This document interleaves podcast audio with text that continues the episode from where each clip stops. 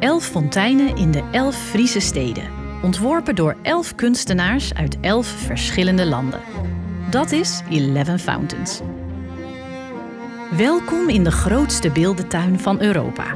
Vol wereldse waterwerken die Friesland kreeg toen hoofdstad Leeuwarden de culturele hoofdstad van Europa was. Elke fontein met een eigen verhaal, passend bij de geschiedenis en omgeving van hun locatie.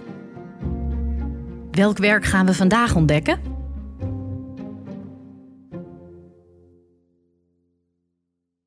Hoi, mijn naam is Harmen. Ik ben stadsomroeper, stadsgids en inwoner van het Friese Driels. Of in het Nederlands, Eilst.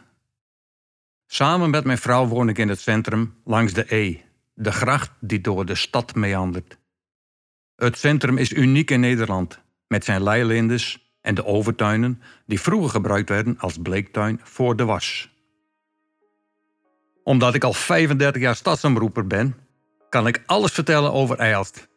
Maar vandaag vertel ik je over onsterfelijke bloemen Rika. Dat is de naam van de fontein die in mijn stad staat. Eilst, of Driels in het Fries, is nou echt een bijzondere plek in Friesland. Ik weet namelijk zeker dat je hier tenminste drie dingen zult zien die je nergens anders in Friesland vindt. Eén daarvan is natuurlijk onze fontein, onsterfelijke bloemen Rika. Ontworpen door de Japaner Shinji Omaki. De fleurige, kleurrijke fontein is ook in de winter een vrolijk hoogtepunt in het grasveld. Terwijl het in de zomer onderdeel wordt van een veld vol wilde bloemen, planten en grassen. Van veraf lijkt de 6 meter hoge fontein op een chique, strakke schaal. Met een bonte verzameling van bloemen, vlinders en spiegels erin. Maar als je er met je neus bovenop staat, zie je dat de schaal van boven dicht is. Het water borrelt zachtjes op de plaat en zijpelt over de rand naar beneden, waar je het in het bassin eronder hoort kletteren. Zoveel kletterend water maakt nog best veel herrie. Wat de fontein zo speciaal maakt, is de zwarte matte schaal. Echt een contrast met de fleurige, kleurrijke, glanzende bloemen en vlinders erbovenop. Die bloemen en vlinders zijn allemaal aan de ene kant rood, groen, geel, roze of blauw. En aan de andere kant hebben ze een spiegelend oppervlak van roestverstaal. Het schittert en weerspiegelt steeds wat anders. Het is maar net hoe je er naar kijkt de lucht, het water, het gras of jezelf. Dat maakt het echt een bijzondere fontein. Een kunstwerk dat in de winter en de zomer mooi is.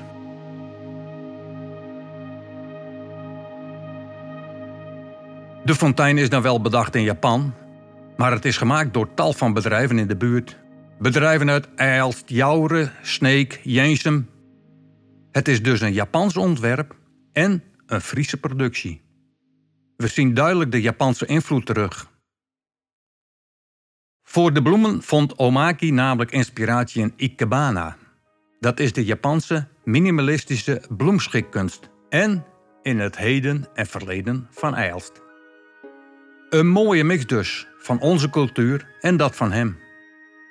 Het tweede deel van de naam, Rika, verwijst naar de specifieke stijl in de Ikebana-kunst, waarbij de bloemen rechtop lijken te staan. Niet in een vaas, maar in een compositie. Die stijl bestaat al bijna 700 jaar. Waarom de bloemen een link hebben met Eilst, vereist wat uitleg. De naam Eilst zal namelijk afkomstig zijn van Ilostins. Een stins die hier heeft gestaan. Stins is de Friese benaming voor de robuuste middeleeuwse verdedigbare torens, waar mensen in woonden.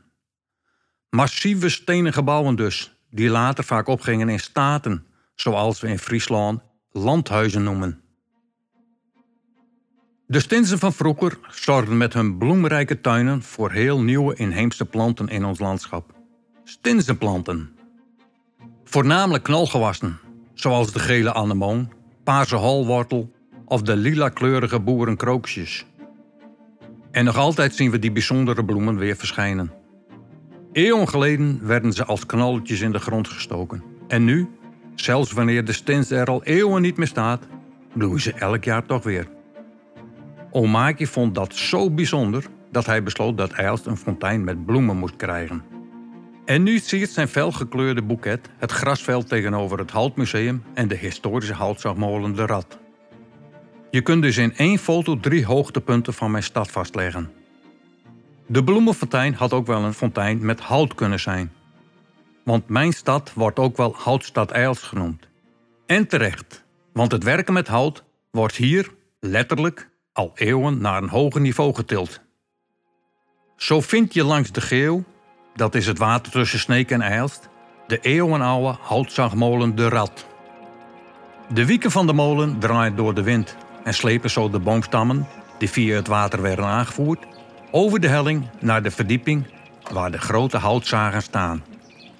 De wieken zorgen er tegelijkertijd voor dat de zagen kunnen zagen. Grote bladen met vlijmscherpe zaagtanden bewegen gestaag op en neer om de boomstammen tot planken te zagen. Ik heb het steeds over de tegenwoordige tijd, merk je wel. Dat is omdat de houtzaagmolen nog altijd in productie is. Je kunt er naar binnen en, als er genoeg wind staat, zien hoe men van dik hout planken zaagt. Een aanrader hoor. Als je je ogen dicht doet, bleef je het dus precies zoals het 300 jaar geleden was. Naast de houtzaagmolen kun je in Museum Houtstad Eilst meer ontdekken over de geschiedenis met het hout en hoe het door de eeuwen heen een rol heeft gespeeld in het leven van de Eilsters.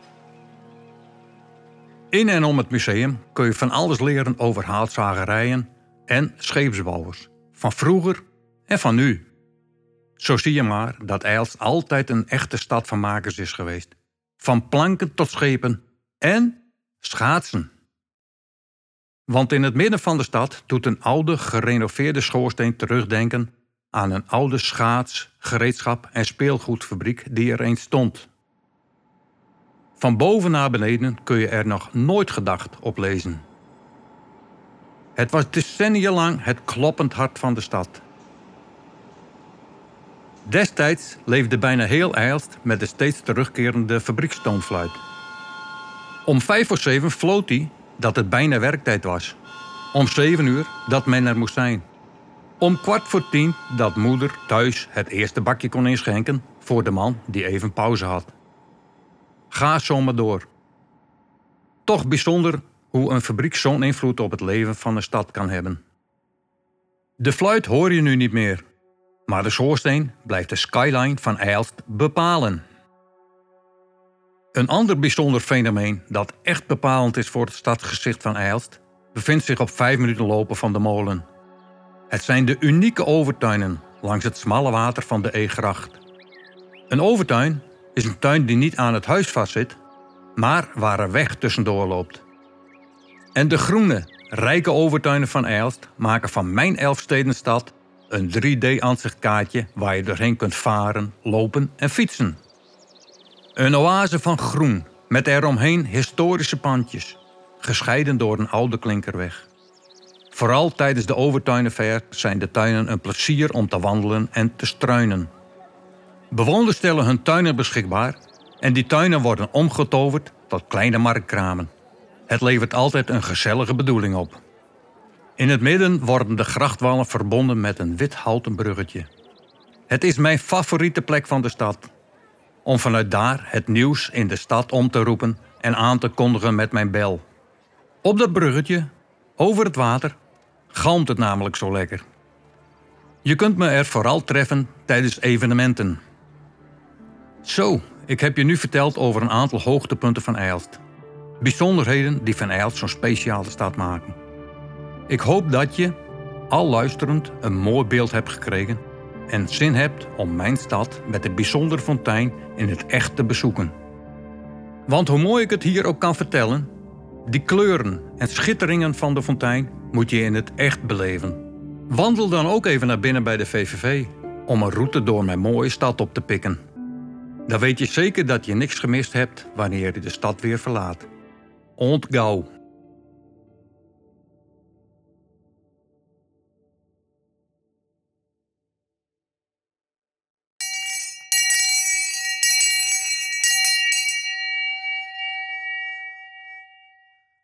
Elst, die mooie Elfstedenstad. Met aan de geel houtzaagmolen de Rad. Houtmuseum en fontein.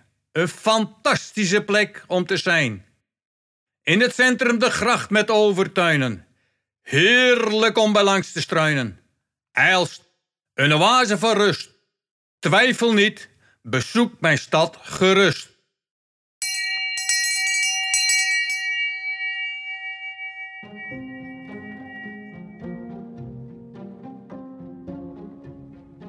Genoten van dit verhaal? Mooi, want Friesland telt nog tien andere fonteinen. Luister daarom ook de andere afleveringen van deze podcast en ontdek de verhalen en fonteinen van de provincie.